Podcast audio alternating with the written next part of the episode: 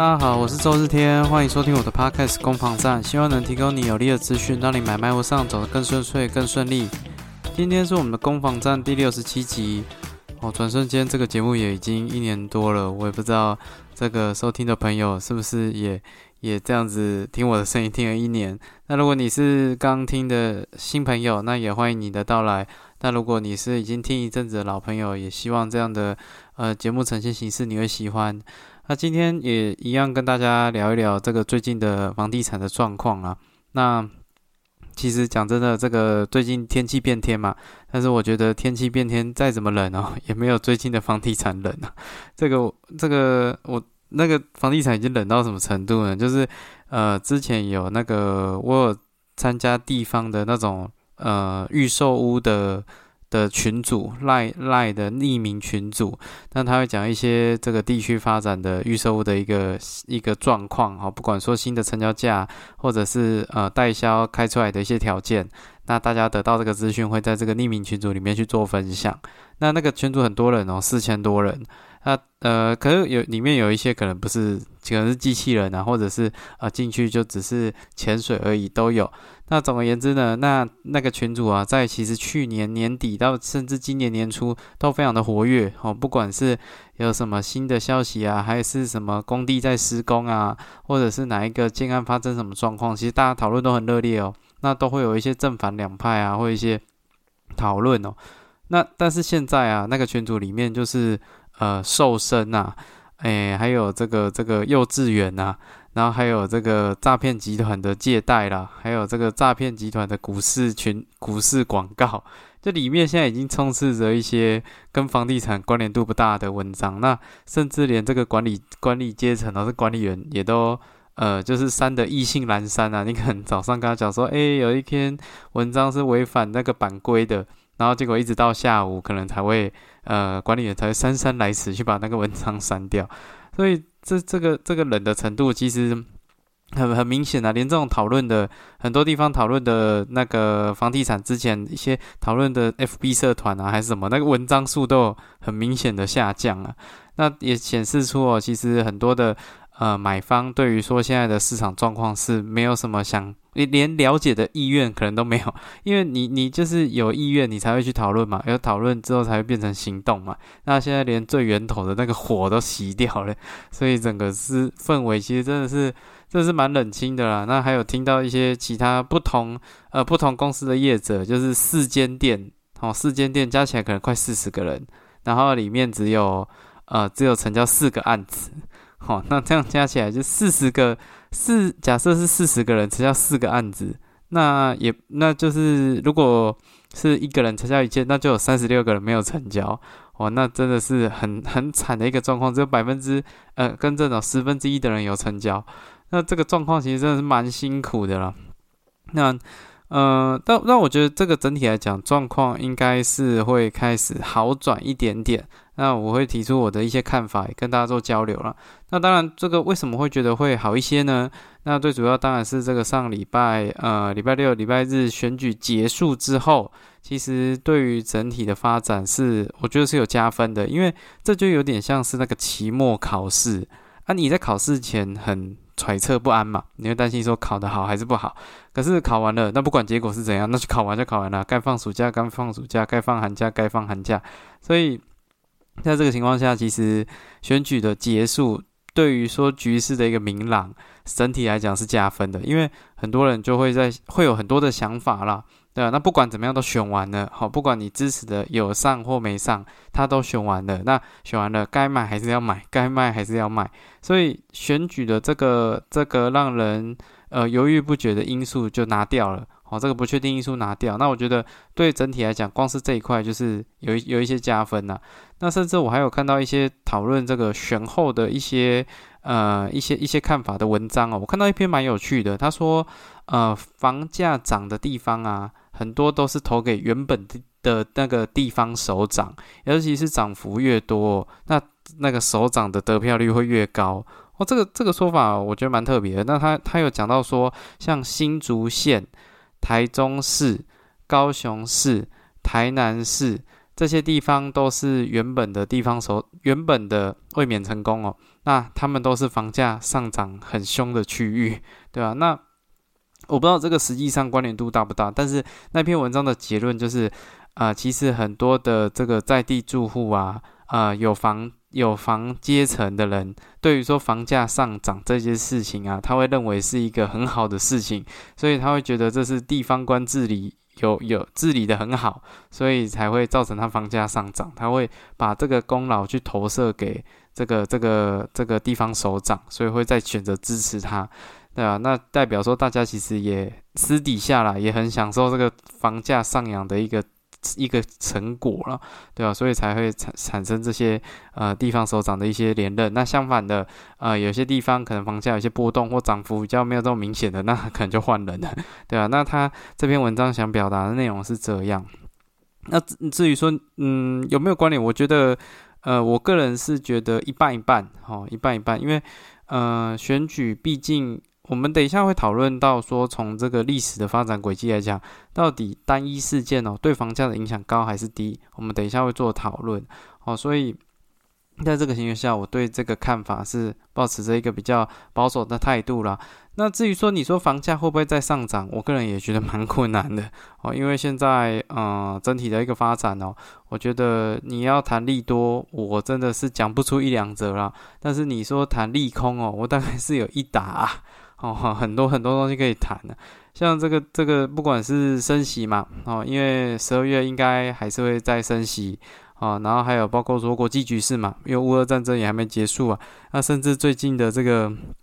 这个大陆的状况哦，哦，这个白纸革命哦，那会不会影响大陆的呃经济状况？那间接的影响到这个周遭的局势也是有可能，啊，那还有包括说。之前有在谈的一些抑制房价的这个政策啊，也有可能会开始逐步上路，像是这个禁止预售转让、平均地权条例的修法等等之类的，这些其实都是之前压着，担担心会对选举有产生一些影响，所以没有去展开的，可能都会在之后陆陆续续展开。那这些都是比较偏利空的消息啊。那甚至是还有最近我看到一则，其实我是蛮有感觉的，就是在讲到说现在的银行。哦，是会挑客户的，因为以往来讲的话，银行其实是能多贷就会尽量多贷。可是最近啊，在十一月二十九号的经济日报啊，就是有讲到说，公股银行，哦，这个八大公股行库，他们对于这个放款的部分，其实是变得比较保守了。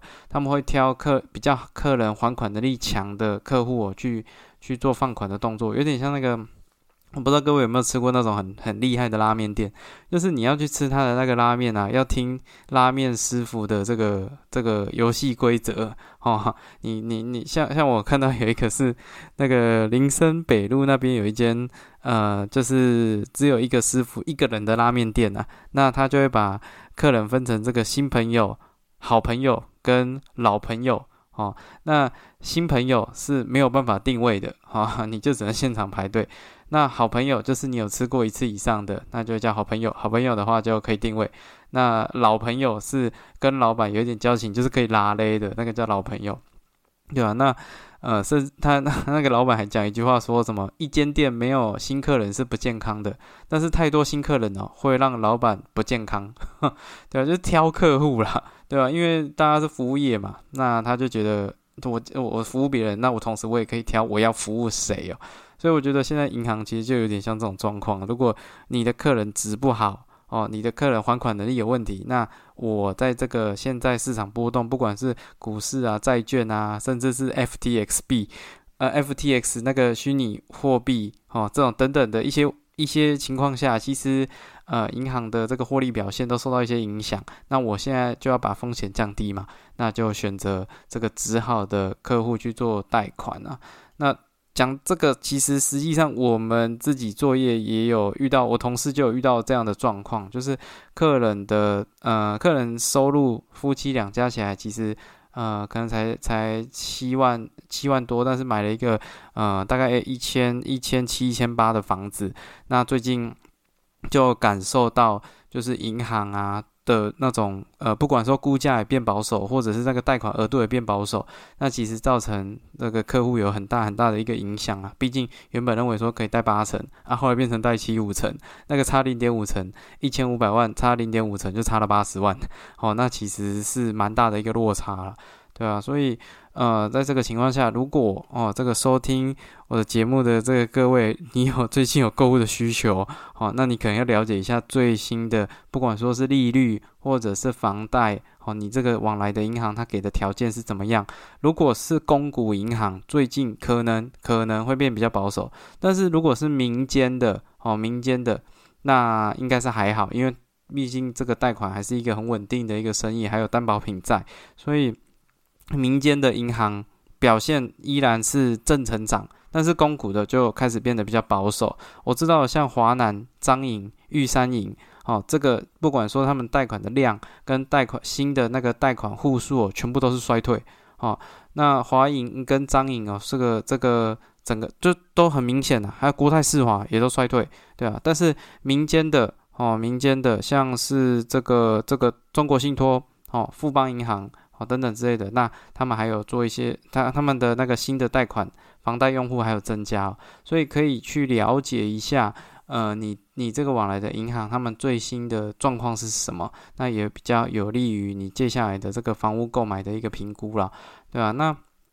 当然，银行是也是看到最近的这个这个市场的情形哦，哦。认为说这个最近的方式可能会有一些修正，所以才采取一个比较保守的态度。那至于说房价会不会修正，就来到我们这个今天的重头戏啊。呃，我我其实最近也一直在思考这件事事情哦，因为毕竟现在成交量也确实下滑了，有比较多的时间来想一下哦，做一些功课哦。那我是呃，我我跟各位分享，如果你今天是从这个 FB 这边呃，从我周日天攻防站的呃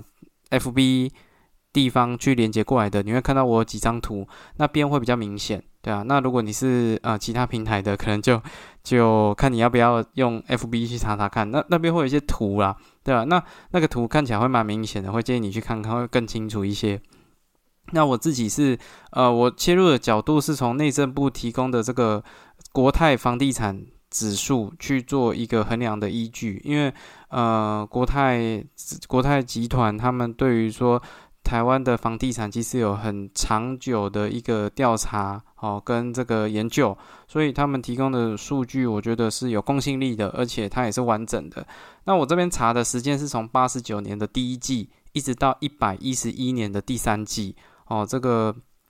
大概差不多二十年的数据啊，对啊，那它就呈现了一个整体的一个走势啊。那其实台湾是有经历，到底有没有经历过房价下跌的时候呢？其是是有的哦，是有的哈。这边分享几个几个时代啊，那我也把这个那个时代的时空背景跟大家啊稍微简单讲一下，让有个概念哦。像在一九九四年、一九九五年那时候哦，我简称它是多杀多的时代哦，多杀多时代。那时候是。呃，台北市的房价过高，那导致哦外县市的建商纷纷打出台北二分之一价的口号去吸引投资者。那因为房价过高嘛，那导致说做了一些呃管制措施，那导致说房价下跌。但是，但是，因为那时候，呃，在一九九五年开始一个容积率的一个管制哦，导致建商疯狂裂地推案，去增加销售面积。就是那时候容积率要开始管制，你不能再乱盖房子了，那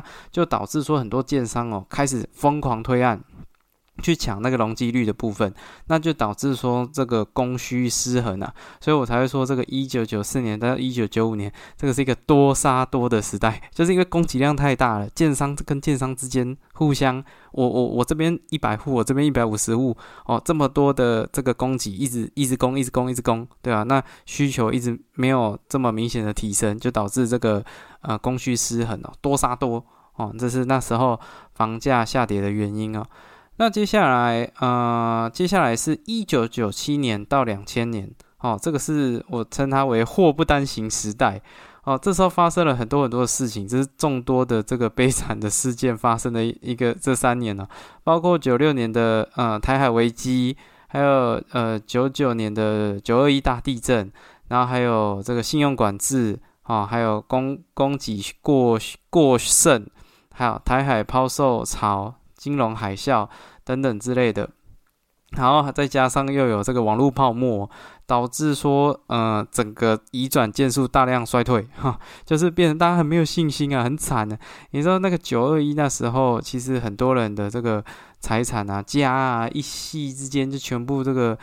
崩塌啊、毁损啊，会觉得让人家会觉得对这个房地产这个事情很没有信心啊。毕竟那个地震就房子就不见了，对吧？还以为它坚不可摧，结果没想到这个是生死离别。所以那时候九二一其实对于很多。那受灾户他们对于房地产看法都会有所不同，所以这是这个这个时时时代的状况，祸不单行时代发生了真的非常多事情啊，导致啊消费者信心啊非常疲弱哈。那接下来再再有一些震荡，那再过不久就是这个二零零四年哦，SARS 爆发，还有二零零八年的金融海啸，这个都是算是比较单一事件，然后就是一个全球性的事件，那导致说。呃，台湾毕竟是小小岛国家嘛，就是还是会受到大盘的一些影响，对吧？那这都大概就比较偏单一事件。那接下来就来到这个近期，近期这个很大的一个跌幅，就是二零一六年房地合一税上路的前夕哦。哦，这个时代哦，我称叫我称它为这个吓到你吃手手的恐慌时代。哦，这时候是恐慌去主导整个市场的一个氛围，因为。在这个二零一六年哦，原那个政府啊，寄出房地合一税要来取代原本的奢侈税哦，让投资客无法短期炒作。那买方也觉得说，这个房地合一税下去啊，认为期待会对房价会有明显的抑制，所以对于上升哦，完全失去信心哦。所以在那个时候，整个二零一六年啊，交易量来到二十四点五万件，这几乎是这二十年来的一个几乎是最低点的成交件数哦。那时候真的是非常非常惨。那二零一七年呢，也有很多新闻在报道，那时候是整个市场利空氛围弥漫啊，就说全台呃，就有那新闻都有在报道啊，全台房市买气太差，预售屋余屋库存过高，导致建商暂停列地推案。处于能不盖就不盖的状况，只用最低限度的推案量来勉强维持公司运作。哦，那同时哦，被余屋跟融资利息压得喘不过气的建商啊，哦，为了跟这个中古屋竞争，哦，因为买方实在太少了，他必须要跟中古屋竞争，甚至还有一些地区，像台北市的中正区、新北市的三峡区。啊，还有新北市的淡水区都产生了预售屋的开价比中古屋还低的现象哦，所以那时候真的是呃吓到你吃手手 哦，这个大家都吓死了，恐慌时代啦，觉得。整个市场弥漫的这个氛围哦，真的是非常的利空，利空完全完完全全笼罩，连建商都没有信心啊，对吧？那所以这几个时段呢，不管是呃这个多杀多啦，哦祸不单行啊，或者是这个金融海啸啊、低利率时代，还有这个恐慌时代。哦，这当然是我让各位比较好理解去下的一个一个标题。只是我想要表达的是，其实房价是有有来有往的啦，有上有下的。在这一些事件的情况下，其实房价都都有一波下跌的幅度。只是说哈，如果我们把这个历史轨迹整个摊提下来哈，如果呃我们去观察，会发现说，就算往下杀哈，往下杀一个。U 型哦，A A B C D U U 那个 U 型的一个走势，它最终房价还是会回来。哦，从嗯从这二十年来啊，最长最长是七年哦，七年大概就是一百零二年到一百零九年，七年最长就七年。哦，啊，接下来有五年哦，九十四年到九十九年，哦，那甚至有一年，就是这种大大幅度的这个下滑。哦，到拉回来最长大概就这样，哦，没有比这个久的。换而言之哦，如果你假设你的房子要住很多年，哦，其实你也不用担心哦，你只要住超过七年就不用担心，因为这二十年来看，没有没有最最长最长就这样，哦，就是七年房价就会再回来。OK，第二个部分是说，如果是那种房价下杀很快的状况哦，其实都很容易会有反弹。哦，我这边有找到说好几次的房价波动，有一就是，呃，因为我查的是这个国泰房地产指数嘛，那其实它是跟全台湾的房价是有一些有一些关联的哦。那每每哦看到有那个下杀哦，就是直接可能那个指标从九十九哦直接杀到七十九哦，这种比较大幅度的下杀的时候，都会马上就会反弹，大概一季哦一一季两季它就会反弹哦。所以如果你有感受到那个房价大量大。大幅的、很快、迅速的在呃一季的情况下就下跌，其实它反弹的机会非常非常大啊！因为历史轨迹来讲，很很多次哦，发生了至少呃，我挑到比较明显的就有呃一二三四五六七，就挑到挑了七次，这二十年来比较明显的就有七次。OK，那最大跌幅哦，最大跌幅是这个呃一百零四年的第二季。到一百零五年的第二季，全台湾的房，全台湾的这个国泰房地产指数下跌的幅度是百分之二十三，哦，这个是几乎所有的这个房价走势这二十年来最大最大的跌幅，就是二十三趴，哦，也就是说，如果你要去期待超过二十三趴，其实很困难的事情，最大最大就这样了，而且只发生在那刹那间，其他地方哦，都大概呃再多哦再多，可能也就。十十趴哦，十趴，有些甚至是十趴不到哦，哦，所以这个是可遇不可求的，这个下下跌时刻就就在就只有那一次而已哦，其他大概最多最多十趴，很多甚至都不到十趴。好，那嗯，最后一个要补充的是说，我们刚刚讲的都是比较偏利空，可是各位知道吗？如果我们把这个房价上升的东西去做一些观察，嗯，房价在往上拉的时候是非常非常惊人的。哦，举这个最近的一个例子，就是从去年的这个一百一十年，哈，去年一百一十年的第二季到今年的第三季，这个大概一年的时间啊，房价拉了三十八趴，就是快快接近四十趴的涨幅了，哦，这是全台湾的房价状况哦，哦，快接近四十趴的涨幅。那呃，如果是在更早之前呢，九十八年到一百零二年，哦，那时候大概五年的时间。这个是涨幅最多的，是涨了六十一趴，哦，涨了六十一趴。那在更早之前，九十四年到九十七年，哦，这三年涨了二十八趴。也就是说，它在上涨的时候，其实速度非常非常快，哦，可能会很短的时间，可能三年就会给你拉一个很惊人的趴数，哦，但是它下跌却需要很长的一个时间，哦，所以。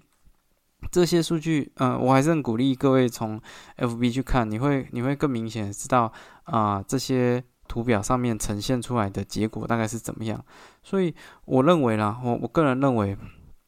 嗯，房价接下来的走势如何？我觉得要期幅期待它大幅下跌，像那个之前最大跌幅二十三趴这样子，我觉得难度有是是有困难的。当然，这还要看区域啊，因为。嗯，我现在看的这个指标是全国的国泰房地产指标，哦，各个地区又会有一些不同，像新北市的，我在我在新北市嘛，新北市、台北市的都会有一些不同，对吧？所以在这个情况下，你要去期待它的最大跌幅，我觉得是难度是有的。我觉得如果有十趴的跌幅，哦，其实就是一个算蛮不错的时，其实就是可以进场可以讨论的了，因为十趴的跌幅已经是。呃，已经算是最常见的状况了哦。那你要说你要买到二十趴的跌幅，那真的是真的是很难的。你永远就像股票一样，你要买在最低点，卖在最高点，我觉得这都是一件很困难的事情。好，所以十趴，我认为是一个可以观察的数据。好，那其次呢，则是如果房价有大幅的下跌，你等着看，它大概反弹机会非常非常高。如果它太短的时间内直接下杀的话，啊，因为这个历史轨迹也发生好多次。那第三者是说这个建商啊，如果你有呃感受到建商有想跑的趋势，那大概就是很不妙了。建商算是一个很明确的指标，当建商也决定要撤场的时候啊，大概那个就是就真的是可能那个支撑都已经破了，对啊？因为建商都都都没办法支撑了。像像我知道说像明呃明年。后年甚至到大后年都会有很多的那个使用执照会陆陆续续去做申请哦。那呃，到时候我觉得供给量也都会提升。那整个市场会不会发生供需这个多杀多时代再现？然后我也不知道 哦。但是要看说建商的这个走势是一个我觉得蛮重要的一个指标了好，那最后则是给大家一个建议，就是说不要去期待这个最大跌幅了。那个二十三八真的是可遇不可求，对吧？就就就听听看看就好了。好，所以，呃，之后我觉得先可以，我如果是我自己本身，我会抓十趴是一个单位啊，也有可能就是在盘整盘整上去吼，真的下不来吼，上去的房价要下来几乎是不可能哈啊，真的要下来，最长最长最长是七年。哦啊，所以简单来讲，如果你房哎一个房子要超过二十年，你是要住一辈子的，其实你也不用太担心。这时候进场，你也你也不用太担心了。如果有一些眼前更重要的事情要去解决，哦，什么婆媳问题啦、孝顺的问题啦，哦，照儿子的成长啊、小孩的成长只有一次啊，这种问题啊，哦，拜托，它还是很重要，还是要去解决它。OK，好，这大概是我嗯针对这个近期的房价走势哦，花了一点时间的这个。观察啊，那我也把这个观察到的内容跟大家做分享。OK，好，谢谢你收听到这个节目的最后，那也祝你有愉快的一天。那我是周日天，拜。